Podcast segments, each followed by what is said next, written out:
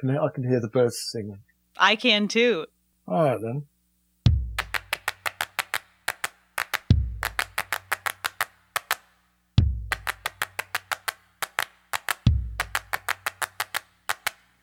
Hi, my name's Bree, and I have no idea what I'm doing, but I have a lot of questions.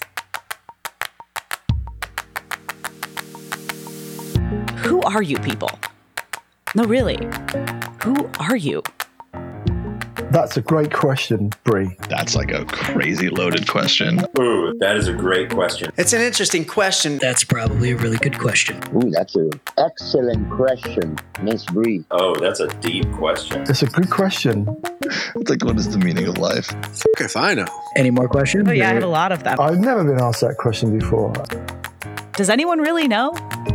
Well, I'm here to find out. I'm Bree, and this is the Research Project.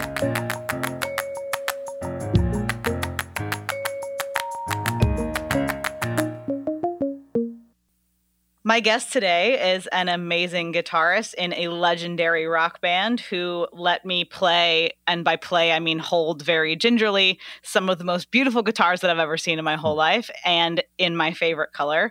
So, very happy to welcome Tom Toomey to the podcast this morning. Wow, thank you very much, Bree. Uh, good morning, good morning, good afternoon, or good evening to the world. right. Yeah. I usually start out by asking people what we're drinking, but I assume it's coffee for you because it's very early where you are and very late where I am. yeah, yeah. No, I, I have to have my um, regular coffee. I I love Seattle coffee. So anybody in Seattle that's lis- listening to this, please send me some because I've run out. oh no, coffee shortages. Yeah. How's the UK? Well, oh, the UK is great. Thank you. Um, we're we're we're cool over here at the moment. It's very beautiful weather, and um, I can get French coffee in my local supermarket, so I'm I'm I'm okay. You're not slumming it yet. You're not in the dregs so far. Slumming it? Um, no, no, me, no, no. Talking about dregs, all the coffee grinds go on the uh, rhododendrons, so we're doing good. Yeah, exactly. They're perfect for that.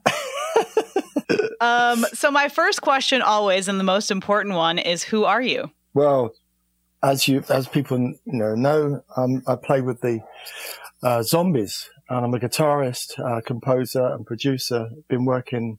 I've been playing since I was about 14 years old, and um, I joined a band. Well, I formed a band called The Epidemic when I was that age, and um, I've been playing ever since. Basically, uh, my fir- I could go on. Shall I go on? Yeah, please walk me through your music career. Yeah, sure.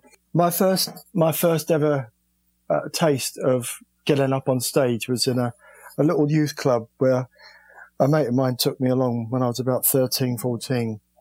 And, um, cause there was a three piece band practicing and my mate said to the guitarist, could, could my friend get up and play? Would that be okay? And the, the rest of the band said, no, no, we've got to practice. And the guitarist said, Hey, come on, give, give him a go. Give him a go. So I got up on stage and I played, um, House of the Rising Sun, which I'd Oh, practiced studiously for many, many hours. And, um, I, I was smitten, totally and utterly smitten. And then that was, God knows, 40, 50, or 50 something years ago. And then, um, while I was, uh, while, while I've been in the zombies, I've met the original guitarist from the Animals called, uh, his name is a lovely man called Hilton Valentine. Oh wow! And, um, it was like full circle for me. And he came to, he's been to uh, see us three times. And the first time I was just in awe. Uh, here am I speaking to this man who wrote the iconic lick, riff, whatever you want to call it, to House of the Rising Sun in the studios. I think at three o'clock in the morning when they recorded it in London all those years ago with Chas Chandler on bass. And, um, Hilton signed the, uh, I asked him to sign my, my guitar, my strat at the time. And, uh, the little monkey put all the chords of House of the Rising Sun on and said, just in case you forget, Tom, you know. Just in case. It's just so cool. of him. It's so lovely. Uh, and That's just to, amazing. just to close out on that story, I mean, Chas Chandler, we were signed to a, a record label in London with a, I was in a new wave punk band and Chas uh, produced one of our tracks. It was so funny. Oh yeah, it's, it's funny how life comes full circle. Yeah. You know. So, where did you grow up and how did you get into music? You started playing guitar at 14. Yeah. So, it had to be pretty early on. Yeah, it did. I mean, my dad gave me, um, I think it was uh, a little ukulele or something when I was probably about nine or 10. And, um, you know, I thought, oh, what's this? You know, it's quite good. um, and, uh, but I didn't actually get on to playing the guitar. A friend of mine, uh, taught me when I was a kid and, um, taught me a few chords and that was it. I was off. Um, I was born in London in, um, a place called East Dulwich. Margaret Thatcher used to live in West Dulwich, so we never saw her. She was one of our prime ministers. we, we were in the, uh, slum, slumish part of Dulwich, but now you can't buy a house for under a million now, so you imagine. yeah, yeah. But it's how times change. And the house we, we, I was born in, I was actually born in the house in Crystal Palace Road, Dulwich. When I was a kid, I'd go out playing on these bomb sites. Oh, wow. And I didn't, I didn't realize what a bomb site was, but in the war, it was only a few years after the war that I was born, you know. Yeah. And, um, my, it, my wife comes from Cuba and, uh, one of the funniest things, which is actually quite tragic as well, was the, the kind of, uh, description of why were there, um, like lots of houses and then there was nothing. Mhm. Um, well, in Cuba, the, the houses just fall down because they, you know, they hadn't got the money to, to restore them and keep them going because of the lack, lack of materials. But in, you know, where I was, where I was born, it was because they were bombed right. in the war. Yeah. But we, me and my mates, we would merrily go and play on bomb sites. So that was, that was a recollection. And, uh, so I lived, I lived there in London, uh, for about 30 years, something like that. Nice. 33 years. Yeah. So, one of the most interesting things to me about your career is the variety of genres and types of music and bands and solos and, you know, the kind of music that you've been playing. How has your musical identity developed over time and while working with such different people? Well, that's that's that's a great question, Bree. I've never been I've never been asked that question before. I mean, Oh, see? it, yeah, it's a good question. Um, oh wow, where do I begin? I, I, what what a, a smorgasbord of things to choose from here. I mean, House of the Rising Sun. I mean, an iconic track that most people just start to learn. Then then you get inspired by Hendrix. hmm I mean, oh, Electric Ladyland, all along the Watchtower, just sends me to another planet now. I mean, when I hear that, it's just all those wonderful bands of the 60s and 70s hmm that made all that iconic music. The Beatles, I mean, you know, we could go on forever. Right. Um, Horse with No Name, oh my God. So I, I was blessed to be brought up with all this incredible music. You know, um, two years of my life I can't remember. They used to say that if you if you could remember the sixties, you weren't there. Well, take it, take that statement for what you want. Do you think that was the golden age of music in in your career? And we'll finish your story, but like, do you think the '60s was the golden age of oh, creation for musicians in general? yeah, I do. I think the late sixties. Uh, Yeah. I think with the coming of rock and roll, rock, blues, gospel, spiritual, New Orleans, it all came from there. Uh, the Rolling Stones, they, they, you know, th- we had albums coming over here. Bob Dylan, Simon Garfunkel coming over. Um, hmm you know, bring us all this amazing stuff, albums that nobody ever, ever heard of before. And the bands of the time picked up on it all. Um, Skiffle, hmm it, just, just uh, uh, unbelievable, unbelievable music. But I'd say, you know, going into the seventies, I mean, of course there's been fantastic music in the eighties, nineties and all the rest of it, Queen and all the rest of it. But, um, around that time, I was to- totally influenced by all that music. Of course, then, you know, you've got the folk scene, wonderful, wonderful players, uh, in the folk scene. And I became influenced by that as well. And I've been, I went on tour with the Drifters. I mean, you know, there were 40 Drifters that drifted through the Drifters. Well, I went out wow, with one forty. yeah, I went out with one of them, and then um, not on not on the emotional relationship level. I, I gigged with them, which is really good fun.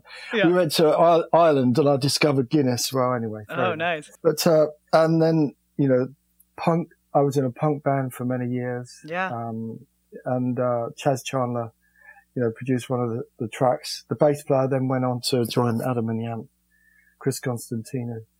Um, he had a huge success. And then um, I got into Santana, Yeah. and Santana was huge influence on me. I had a tribute band for ten years. Oh, wow. There's some there's some clips up on YouTube, you know, if you want to look at them. Yeah. And um, then uh, I got into, I started veering towards acoustic music a hell of a lot. I don't know why. I started working the, the pub scene for many years here. hmm I was on the Irish circuit. I came over to Boston for six weeks and did the Irish circuit for a little while and got to know some Irish musicians. And then after the, the Santana band, I, I, I started, during all that time, I was writing for some reason. Us composers and musicians, we get music from the ether. hmm Miles Davis, I think, said it's all up there. You just got to tap into it. And if you're lucky enough to tap into any kind of creative art, you're you're a blessed person. And I've been blessed. I've been completely blessed.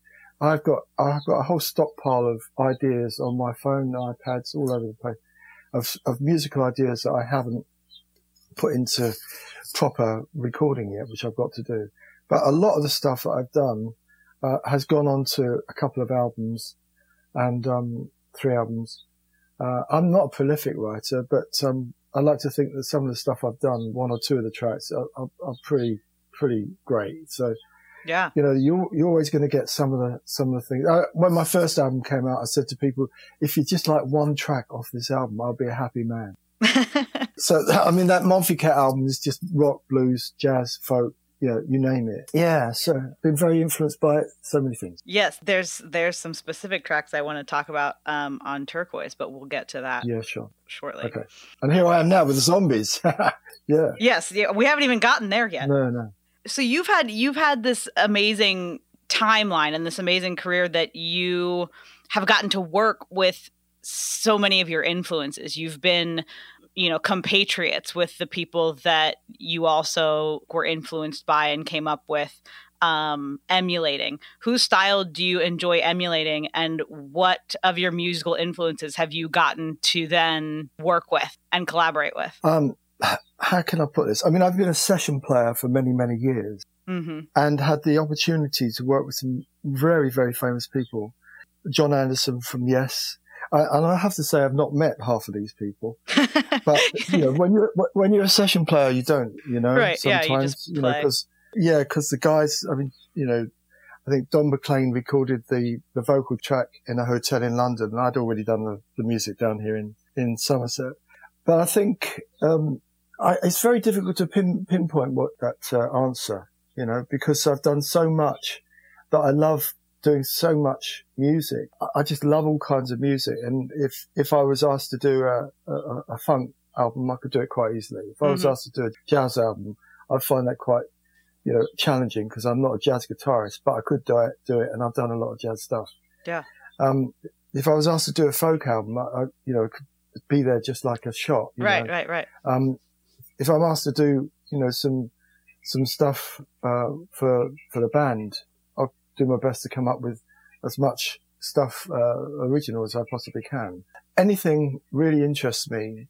Uh, as I say, I suppose I could I could say this without being blasé or big headed or anything anyway like because I'm not like that. But I've, I've been told on many times, many occasions that I have my own style, and Mhm. I haven't got a clue what they're talking about. but it's yours yeah, it's it's great. In fact, I, a friend of mine just said to me the other day, um, they listened to "Still Got That Hunger," which was the last album we did with um, the Zombies, hmm and they they said to me, and it was really really lovely of them. They said, you know, your your guitar playing just meshes everything in yeah with what what what the tracks are, and I thought, wow, that's so nice of you to say that. Thank you so much. That's very true. Yeah. So we'll get into the zombies. How did you meet Colin and Rod? Yeah, well, I, I was when I first moved down to Somerset. I was introduced to uh, a producer here called John Sweet, uh, a good mate of mine, lovely guy. And basically, I, I I lived in his studio for years, Um, I was, I can always remember coming out of there at two o'clock in the morning, you know, uh, doing sessions for him. And, um, when I first got to know him, you know, we were doing various radio stations and things like that. And then John sent a, an hour, a, a couple of tracks to Colin Blunstone. I think Colin, uh, John was looking for some, for some work rather, you know, to get away from all the radio stuff he was doing. And, um, Colin listened to this, these tracks and Colin was blown away by the production and came down to meet John. And, uh, I got involved with Colin Len. This is 30 years ago. Mm-hmm. And, um, Colin had had a long time of contractual problems that didn't allow him to get out and do any work anymore. And that had come to an end. And so we made an album and it took us three years uh, in between everything else that John was doing and whatever. And uh, that was called Echo Bridge. And Colin to this day says it's one of the best albums he's ever made. Aww. And I, it was lovely. I really, really, really enjoyed making that album. It was just such a joy. Um, of course, what happens when the album came out, the record company went broke, uh, which was such a shame. You hear that all the time. Yeah. Anyway, that's how I got to know Colin. And uh, through the years and working in John's studio, I made another another two albums with Colin, two solo albums. I did three solo albums with him. And then um, Colin's career took off. Uh, he got to he got to do a couple of gigs with Rod Argent, uh, which were really successful. And they they said to each other, "Well, come on, let's just try a few more gigs." And the rest is history, of course. Mm-hmm. But um, unfortunately for me, at the time, uh, another guitarist, wonderful guitar player, Keith Airey, got the job. I did do an audition for a solo band for, for Colin, but I never I never got it. The um, Don Airey's brother got it, Keith, which was great. And then um, a few ten years ago, Keith uh, decided to leave the band and pursue a solo career, and um, I was asked to go and do an audition up to that point, I'd been playing all the pubs and clubs and a few festivals here and there with my, my tribute band. And I, there's a beautiful um, National Trust house, Elizabethan house, which is a mile from where I live up the road, called Montacute House. And I put, I promoted for eight years my charity there. We had about 1500 people coming every year. Oh, wow. And so we put on bands there. My, you know, I, my Santana tribute band played there and, and eventually my solo band played there. Um, but, um, up to that point, I was hardly doing much really. I was, you know, not doing a, hell of a lot. I made my own album, the Mont, uh, Montfy Cat. Well, I got the audition. I went up to London and got the audition and the rest is history for me. Free. Yeah, that's how that happened. And of course, uh, Rod, uh, and the boys, uh, Rod, Steve and Jim, it was a real, real uh, amazing time for me to go up there. My wife at the time was a classically trained pianist, helped me just go through all the songs. I think I had about five days to learn all their oh wow all their set, which I'm quite used to doing, quite frankly. So I've, I've right. been doing doing that for a while as a session player, you know, with other bands going out. But uh, I, I learned everything. She helped me, you know, get get my act together on that. And I uh, went and did some gigs in Holland, and I remember we, we did about five gigs in Holland. And after the, those five gigs, we came out on the last gig out of the club and Jim Rodford came up to me and said, nice one, Tom. Well done. I think I passed the you second passed audition. I did. Yes. Jim was lovely. Well, to your point earlier, um, with you having s- such a unique style, but one that meshes and and contributes to the whole of the song and the music so seamlessly how do you make zombies music your own or do you just try to emulate what people are expecting to hear never oh i'd never do that no i am my own man when it comes to playing stuff like that i've done session i've done i've done al- albums many albums um, ha- having to emulate the current pop charts. Mm-hmm, mm-hmm. And we, ne- we nearly, we nearly got sued by uh, Madonna once because she thought that we, we just taken her track. you played it too well. we did. Uh, but no, no, I mean, there's too, there's so many bands which fabulously are, are earning a living doing tribute music, right? Mm-hmm. Which is amazing. But when it comes down to art and doing art, you have to be creative and you have to, you, you can't think, oh, I'd like to do that because it sounds like so and so. That is rubbish. There, everyone, well, not everyone, but a lot of music is done to Mhm. a formula. Now, when we when I got together with Rod um, uh, and the band, Rod is very particular about certain things. He'll write a track. Yes. He'll write a track, and um, he'll say, I, "I'm really Tom. Do you think you could just do this melody and uh, could you play it like that?" And so I'm still got that hunger. There was a, a few things which uh, I think we we did. Um, I can't remember how many albums I've done with them now. I think it's three. This is the third one or the fourth one. But there was a time when Rod would want exactly what he wanted, and um, which is fair enough, you know. Um, Mhm. It's his song. It's his. It's uh, hi- hi- him and Colin's band. On the, on the, on the still got that hunger. Uh, everything I did pretty much was my own my own thing, you know. And uh, we got to that point where Rod would just say, um, we got into Jim Rodford's living room, and we just do uh, go through all the tracks acoustically, and uh, it was brilliant because I just had free reign to do what I want, Mhm. wanted. So I came up with loads and loads of ideas.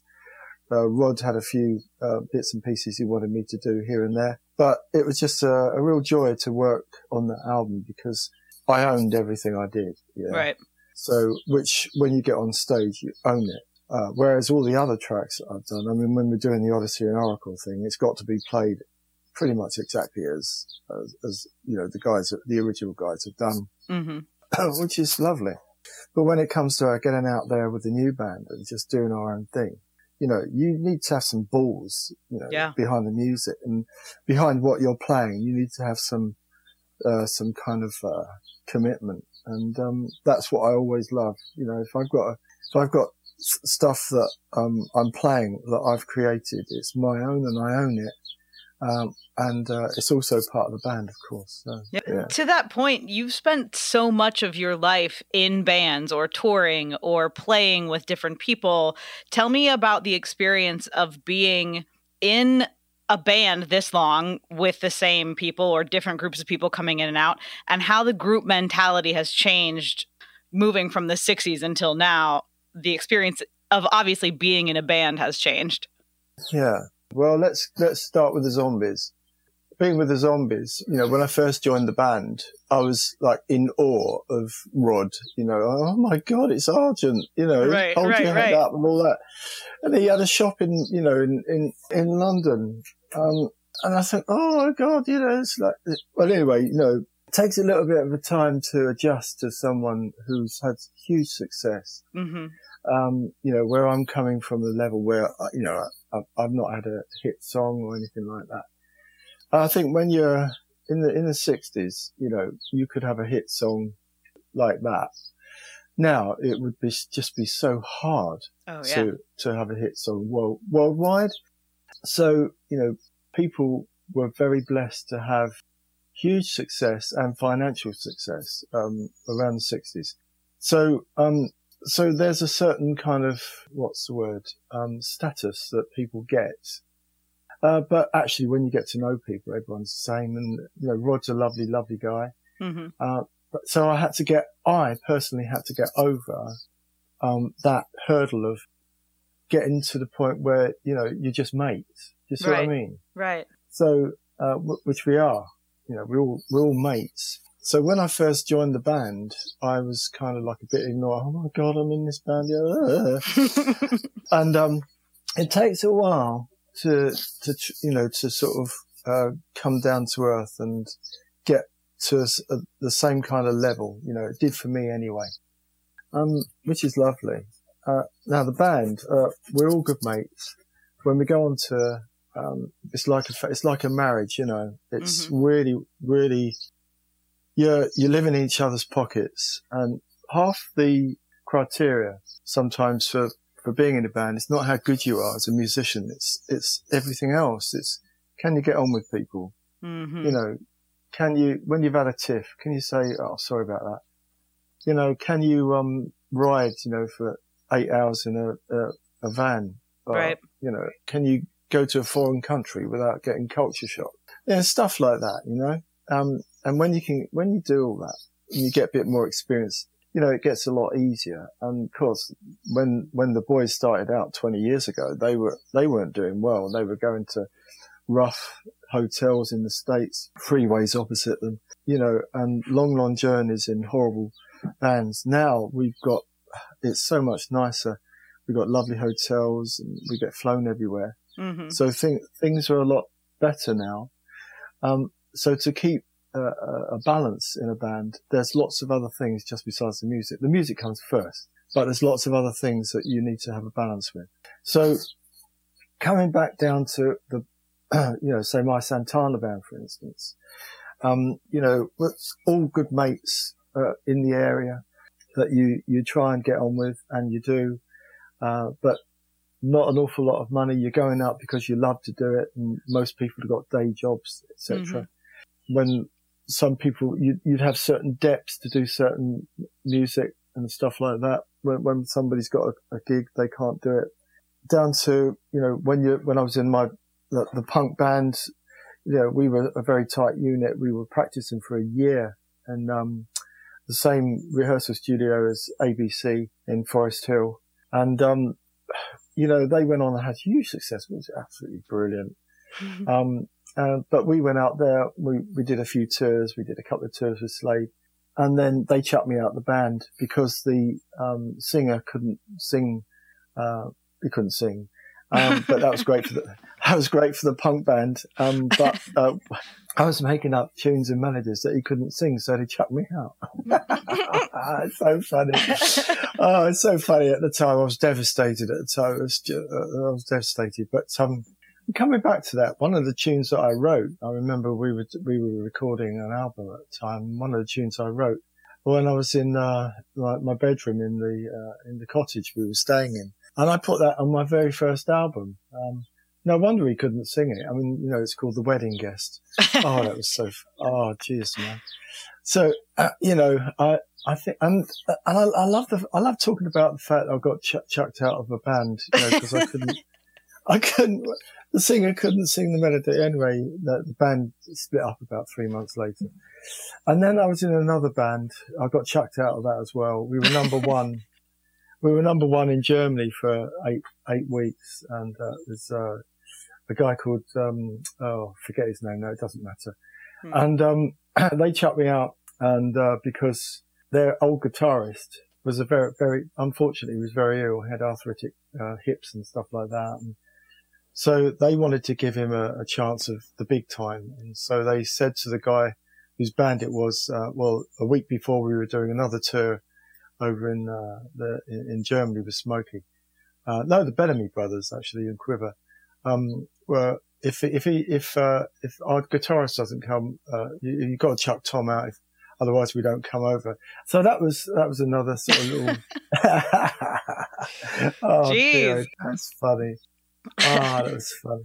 Yeah, no, it's been a, a topsy turvy world we live in in the music business. Indeed. Yeah. So you you've been in obviously lots of bands, but you also sing, you also write, you're also a producer, you also do all your solo stuff. How has each of these things contributed to each other and made you a better musician? Uh, over the last, well, 10 years, uh, I mean, I've been producing stuff in my bedroom and then I moved my bedroom studio into my, into my, um, garage, you know, fitted all that out. I've been producing now for the last sort of three years, a couple of, um, uh, people, uh, Laz Clements and, uh, David Gordon done a, a wonderful album for, for Laz uh, Clements, which just is absolutely brilliant. That's being played at the moment all around, um, the UK. Um, that's producing. Uh, uh, I learnt a lot of a lot of the ways you produce when I was a session musician, and um, in fact, Chris Potter, who uh, who produced the last uh, uh, Zombies album, it was really funny because I was um, told that we got this. I couldn't remember his name at all, but I was told there's this amazing producer who's had this number one hit all over the world. Forget who it's with now, and um, I, I was thinking, oh my god, I got, you know, this is going to be great. And we had the Zombies. For that, still got that Hunger album. We had a, a studio book for two weeks in London. Anyway, I got to, I got, I got into the studio the first day, and this guy came up to me, and it was Chris. He said, "Hello, Tom." we know each other, and we we done we done about three tracks about 30, blimey, 35 years before in this new wave band that I was in with Chris Wow. Wisconsin too. And it's like, oh my God, here we go. You know, this is so cool. that was absolutely fantastic. So it's a whole, it's a whole, um, I, I was always very, very, um, shy of, of my singing. I always used to think I couldn't sing at all. And I got some singing lessons once and this lady said to me, Tom, you've got a beautiful voice. That did me a lot, you know, a bit of good, you know, thank you very much. Yeah. She was lovely. And, um, you know, I never had any vocal training at all. And, um, I used to thrust my vocals upon the unsuspecting public, you know, in, in pubs all across the southeast, southwest here. you know, when I was, uh, oh man, it was just, oh, it was, anyway, so doing all that stuff, you know, o- over the years really sort of, I, I think helped me cut my teeth, you know, with, with, with all that kind of playing live. I've just, uh, it's really wonderful because, um, things, you know, move on. I know you wanted to talk about the, uh, the, the, uh, the, the Turquoise album, but yes. I two two tracks have just been picked up by an amazing um, producer just outside New York. Uh, one off the Turquoise album and one off the Morphicat album, which is fantastic. And I have to say, you know, going back to the Zombies, you know, who would have thought that 50 years later we would have been in in the Rock and Roll Hall of Fame? And who would have Yeah, I wanted to ask about that too. So, Yeah. Rock and Roll Hall of Fame 2019.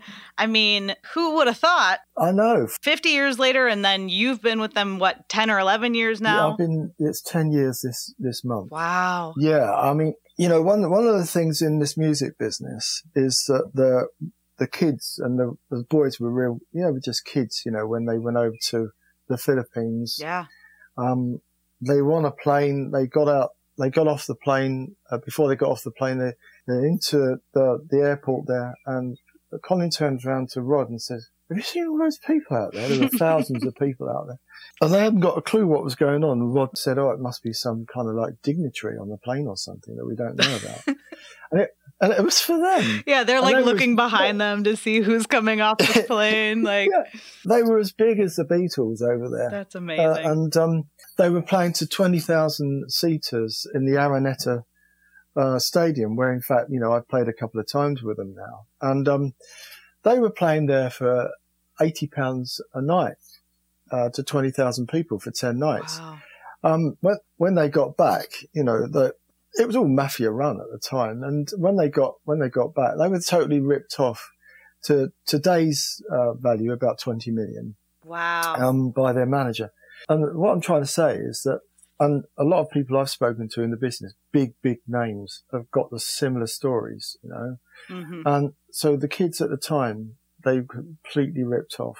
Uh, and, and that now they've, they're making up for it now. The guys, the original, and the original guys, you know, hmm which I think is a fabulous, uh, story for them coming full circle, you know. Yeah. Um, but they went through the mill. Uh, I mean, you know, Colin's got some stories about, you know, he was, he was one day, he was, I got some funny story. He was working as an insurance agent and they had a number one in America, which she's not there, you know, I mean, what do you do about that? I mean, crying Amazing. out loud. Yeah. But so coming up to now, um, the music business is a very strange business. You, you're either, you're either feast or famine and what you've got to what you've got to take a grip of is even though we're in times where Spotify kids of today think, you know, iTunes, they think they can sell, they can put all the music out for nothing and Mhm. people that are the creators don't get a penny. That's fine. Well, Lyle Mays, Pat Metheny's uh, keyboard player was recently interviewed. God bless him, he died a few months ago. And in this interview, Lyle Mays was asked, Lyle, you, you seem to have um, left the business for some reason. You, you seem to have, you know. And Lyle said, uh, "Excuse me," he said, "the the music business left me. Right. You know, when pe- people can go out and buy my get well, just get my music for free. What what incentive is there for me to create? Now, my point is this: that creators like myself, you know, even though we are living now in a situation where we're never going to make any money out of our music unless we're very lucky and very uh, adept at uh, working the social media stream, where you know we still have to create. Yeah, Yeah. like I was saying earlier on in the interview, times have changed. Colin has got a lovely uh, story about standing at the bus stop when the bo- when the zombies were um, when the zombies were rehearsing, and um, he was standing at the bus stop and he saw God, he saw Rod Argent going going driving along past him. Rod never saw him in a Rolls Royce. Of course. And- Colin said, "I think I better start writing some songs." You know. yeah. you know, my point is this, you know, 50 years later, Odessey and Oracle gets all the kind of acknowledgement that it, it, it should have got 50 years ago and didn't, hmm uh, just, and just by chance. And now for me, um, this amazing producer, uh, just outside New York has picked up on Featherbone and Ash and Love. And we've recorded, re-recorded Featherbone and Ash and we're in the throes of recording Love uh, at the moment uh, which is a one uh, has done an amazing job. And so I'm, I'm I'm feeling really lucky, you know. And and of course the Zombies are in the process of um, recording an album at the moment, but that's Yeah. been put on hold. Right. that's right. where we are now. Yeah. Yeah, absolutely. which is amazing. And I do want to talk about Turquoise. That's I didn't know that two of the tracks have gotten picked up, or your tracks have gotten was picked up. one. One from Turquoise. Yeah, one uh, Featherbone and Ash. Um, I wrote the music oh, 10 years ago, and um, had it in my back pocket for quite a while. And um, Melissa Kaplan, uh, who's an incredible singer in um, the states, she uh, she sang on the Monfy Cat album. She sang uh, the title track Monfy Cat, which Mhm. is fantastic. So influenced. I used to live in Spain, and uh, that influenced that track.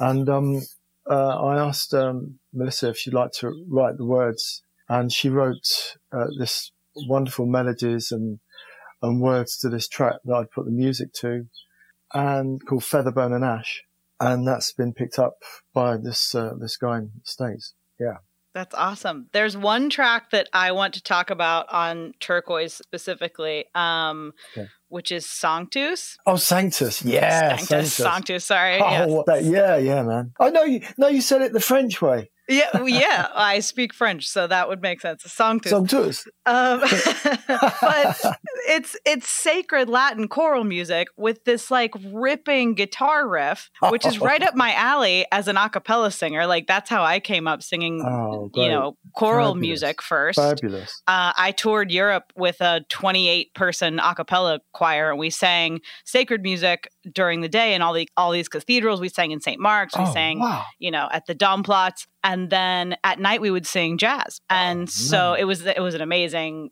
time. But when I heard this song, I was like, this is exactly the joining of my two, you know, types of interest with this song.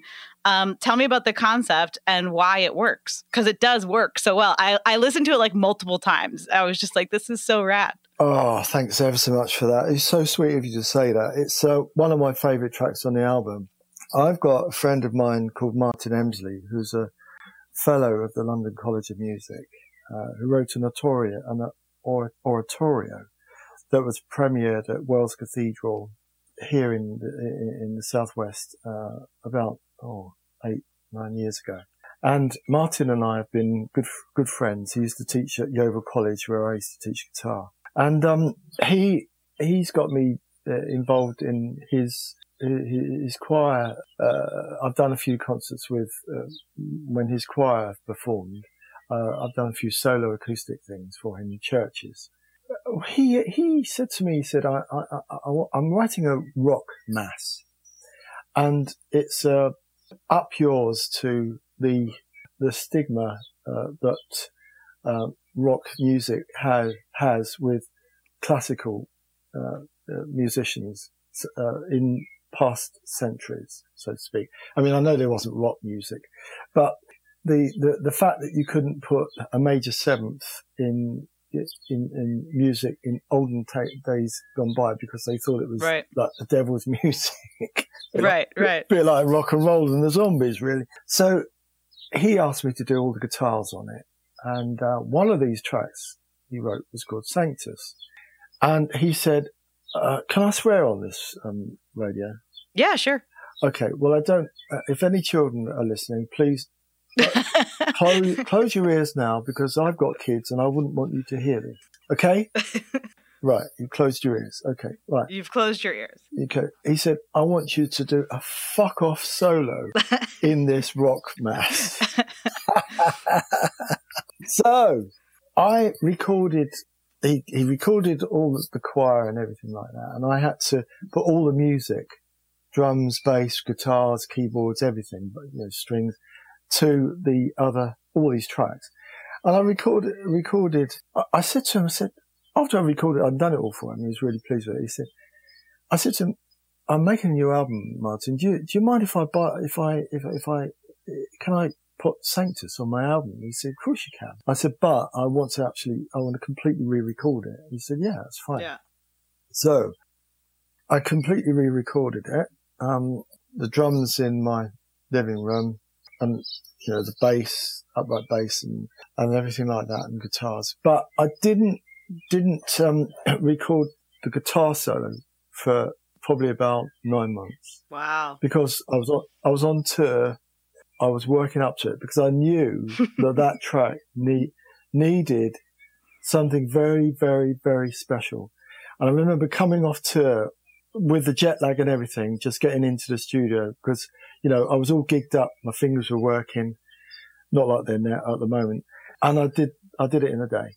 Now, I asked, um, William Purefoy, who's, uh, I think they call it a countertenor, where his, his voice can, he can just sing anything, tenor, countertenor. Yeah, yeah, yeah.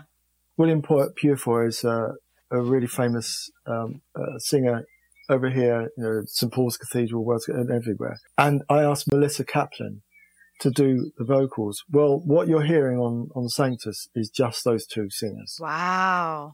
with, with a little bit of the Castle Query, Cary choir put in for good measure. And I did, and I, I, and I did it, and um, it was a real, it was a real challenge to mix that track. Well, everyone else thinks it's great, so I can only go on that. But sometimes one can be very um, critical of one's own work. Right, right. Um, perhaps you know if a, a better producer than I could get hold of that, they they'd uh, make it monumental.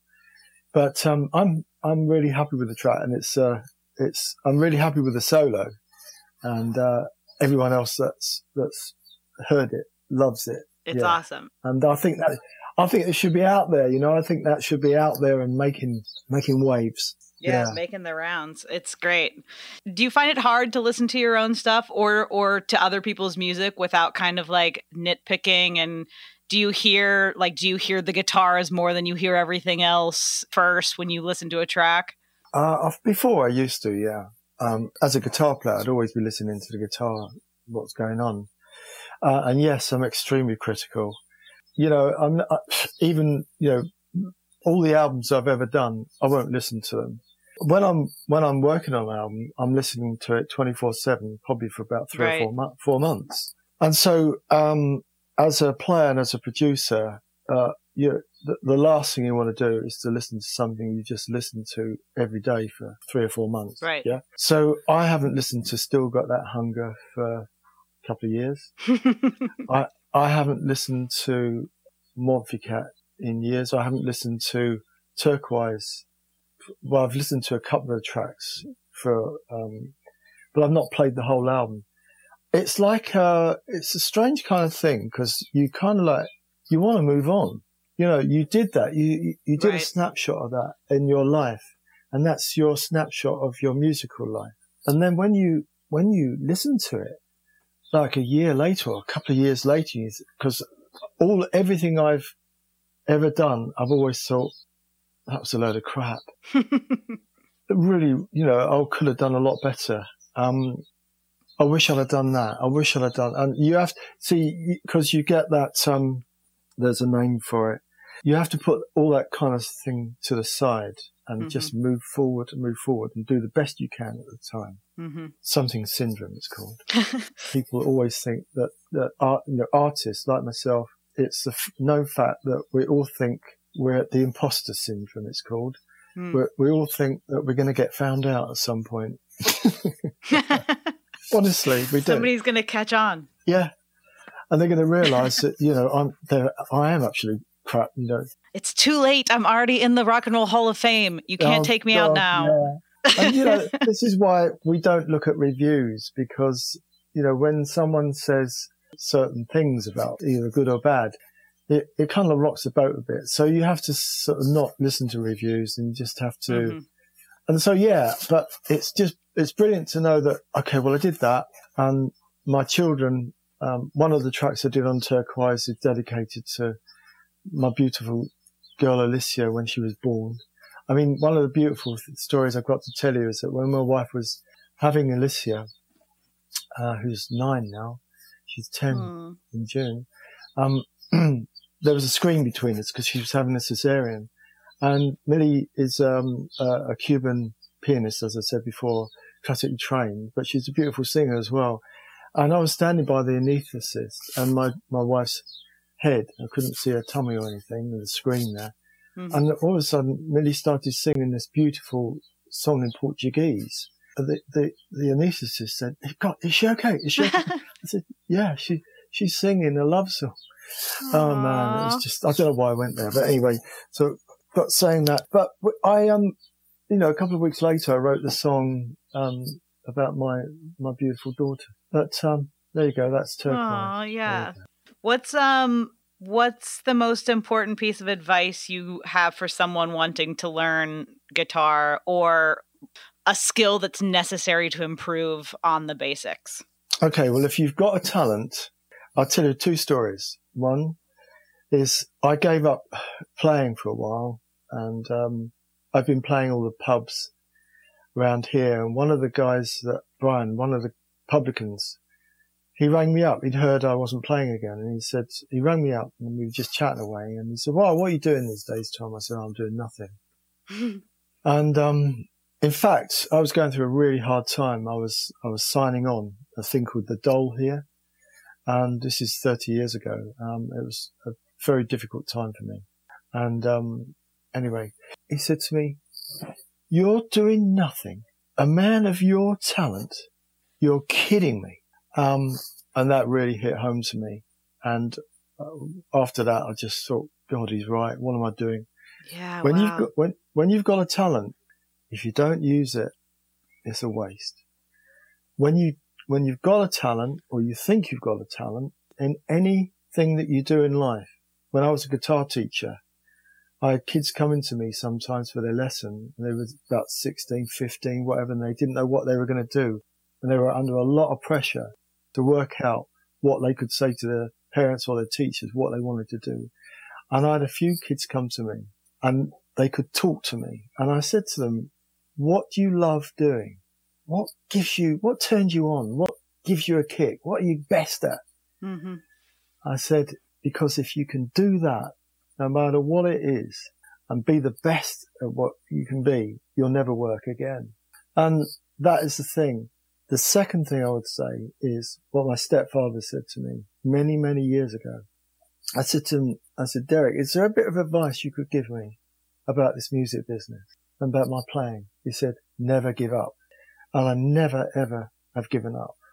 The other thing is that, you know, if, if you want to find the directions to Carnegie Hall, what's the way? How can I get to the Carnegie Hall? Practice. Yep. Yeah, So it's like if you haven't done ten thousand hours of practice in your profession, you you you know you, you're not going to get there. Yeah. I'm I'm still getting there. I think you're I think you're pretty far ahead of the curve. oh, oh man.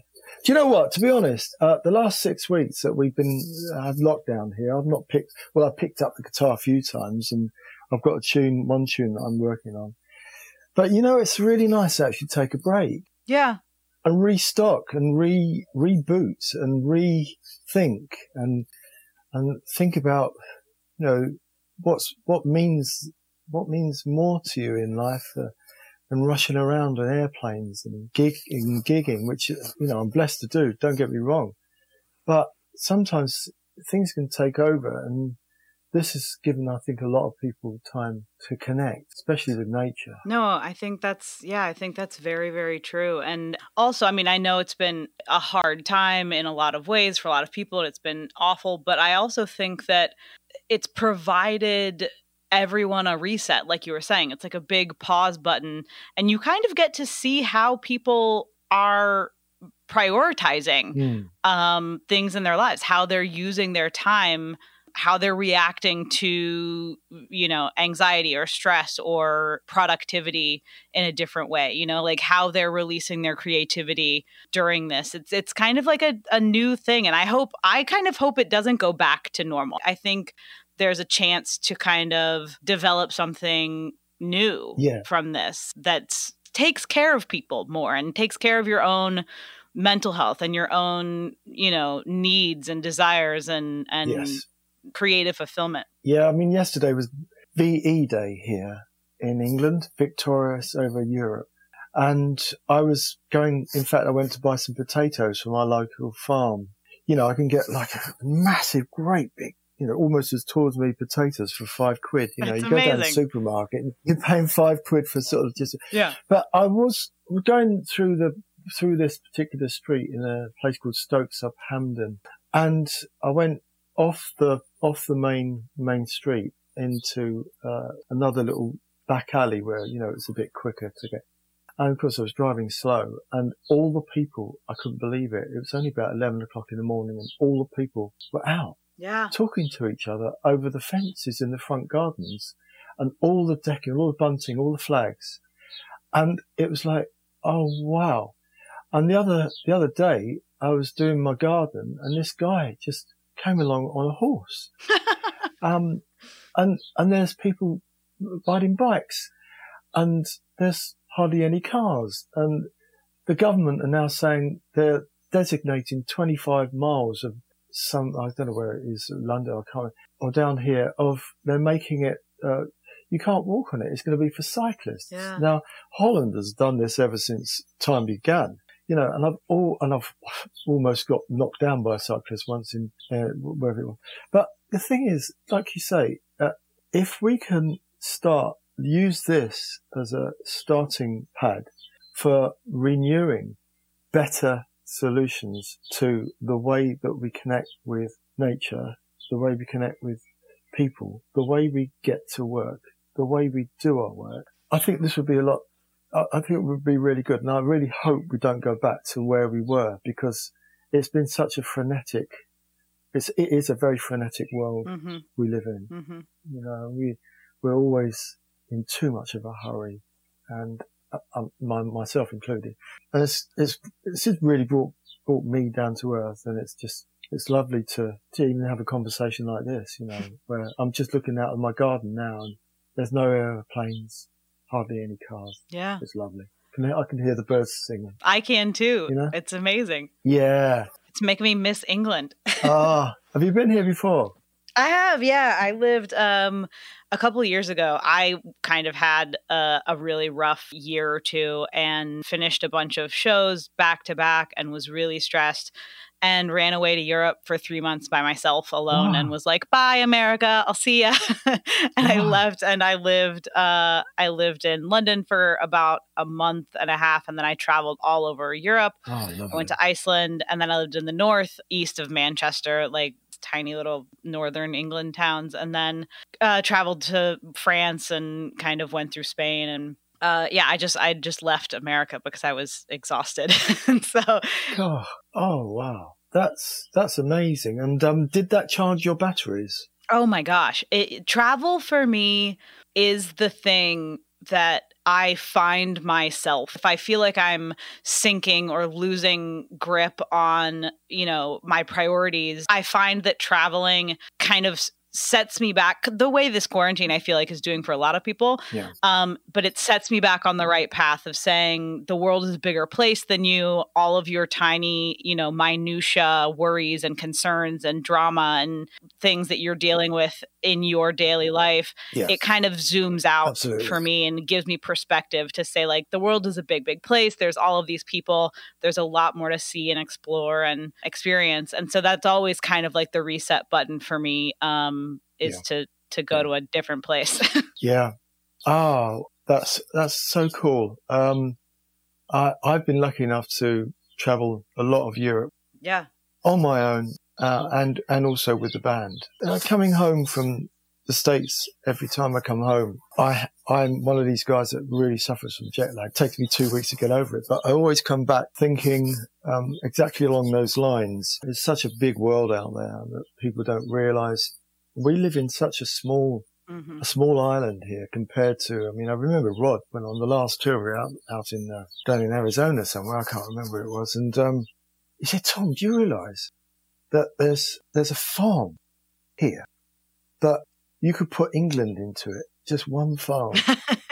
And Yeah. I, I was saying that to my little daughter the other day. And how can you explain to someone how big a, big a country is? Oh yeah. And when you go away to, I've, I've, I traveled to South Africa a lot. I mean, with my charity, having started up a charity, we, we teach. Yeah. Do you want to um, talk about music for Africa? Yeah, just, just a little bit. Yeah. I mean, we, Yeah. we, we, we've taught hundreds of children out there how to play guitar That's so and do their, their, um, Trinity College of Music exams. Um, and we've got uh, three guys that eventually went through university with their degrees of music.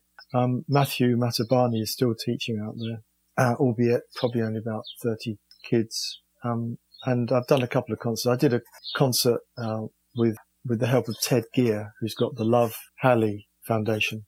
And, uh, we did a, uh, a concert at Steve Addabbo's uh, studio in New York. We raised a couple of thousand dollars, which then ena- that enabled us to pay for Matthew's two cataracts because he was going blind. Oh wow. The children, we used to take out guitars. Um, we've built three classrooms out there and um, I've met people and got married. You know, we did these concerts over in uh, Montague House and it was a real success. And uh, when I joined the band, I got married. Just before that, I had to stop uh, the concerts because they were costing too much money. But we still kept the, the charity going uh, by shoestring. So, but we had a huge success. We were putting you know hundreds of children through their their music exams and giving people, even without doing exams, giving people a, a chance to to play a musical instrument. We took drum kits out there, keyboards, and um, oh, it was wonderful. It's it's been a great, a real joy for me to have done that. You know, That's awesome. yeah. So there you go. I love it. Well, is there anything else? Did we miss anything? I mean, I could talk to you forever, but I don't want to take over your day. Oh well, um, there's there's obviously I think somebody's got to do an interview with you, Bree, because you've obviously got. You know, we, we did that we did that wonderful um, All Saints video, Yes. didn't we, in New, New York? Yeah, we didn't even talk about how our paths crossed. well, well we, it was all down to my my um, turquoise bear handmade guitar, wasn't it? It really was. oh my god, I fell in love with that guitar before I even met you. I know. I was just like, "What is this?" Yeah, it's a good friend of mine down here in, in Dorset. He makes these awesome guitars, and it's a, a it's a, a, a telly cabriole neck, uh, cabriole body, and um, oh, it's fantastic. I mean, and, and the PRS, of course. I'm endorsed by PRS, which is lovely. Yeah. Very very blessed. But no, you should you should definitely have uh, someone interview you. um, what are you looking forward to when quarantine is over, and where can we find your work? Well, the first thing I'm I'm looking forward to is going taking my children around to my 90, 91 year old in the next month year old mum so that they can hug her. yeah, yeah. We all need hugs right now. Yeah, I feel like we we're all very starved for uh, Oh. human connection. So that's the first thing I'm going to do. The second thing I'm going to do is uh, I'm going to ring up Rod Argent and say what the bloody hell's going on with this album. Have you guys talked through this? Are they all okay? I haven't talked to, to anybody no, else. no, we, no, we've all been, you know, so, ah, Going slowly crazy. Yeah, yeah, we've yeah we've emailed a, a few times, uh, but you know I think we're just all taking a break. Uh, Yeah. you know, I spoke to Colin the other week. Um, I spoke to our manager Chris Tut- Tuthill from Rocks Management, um, and he's putting backup plans uh, in place and backing up the backing up plan. he does all our promo- gets all our gigs for us and stuff like that. Wonderful guy, Chris and Cindy. absolutely amazing. If it wasn't for them, I don't think the zombies would be where they are, to be honest with you. Apart from everything else that everybody else has done as well. So we've got to mention them. Yeah, they're both And- lovely. Oh, they're amazing. Two of the nicest people you could wish to meet.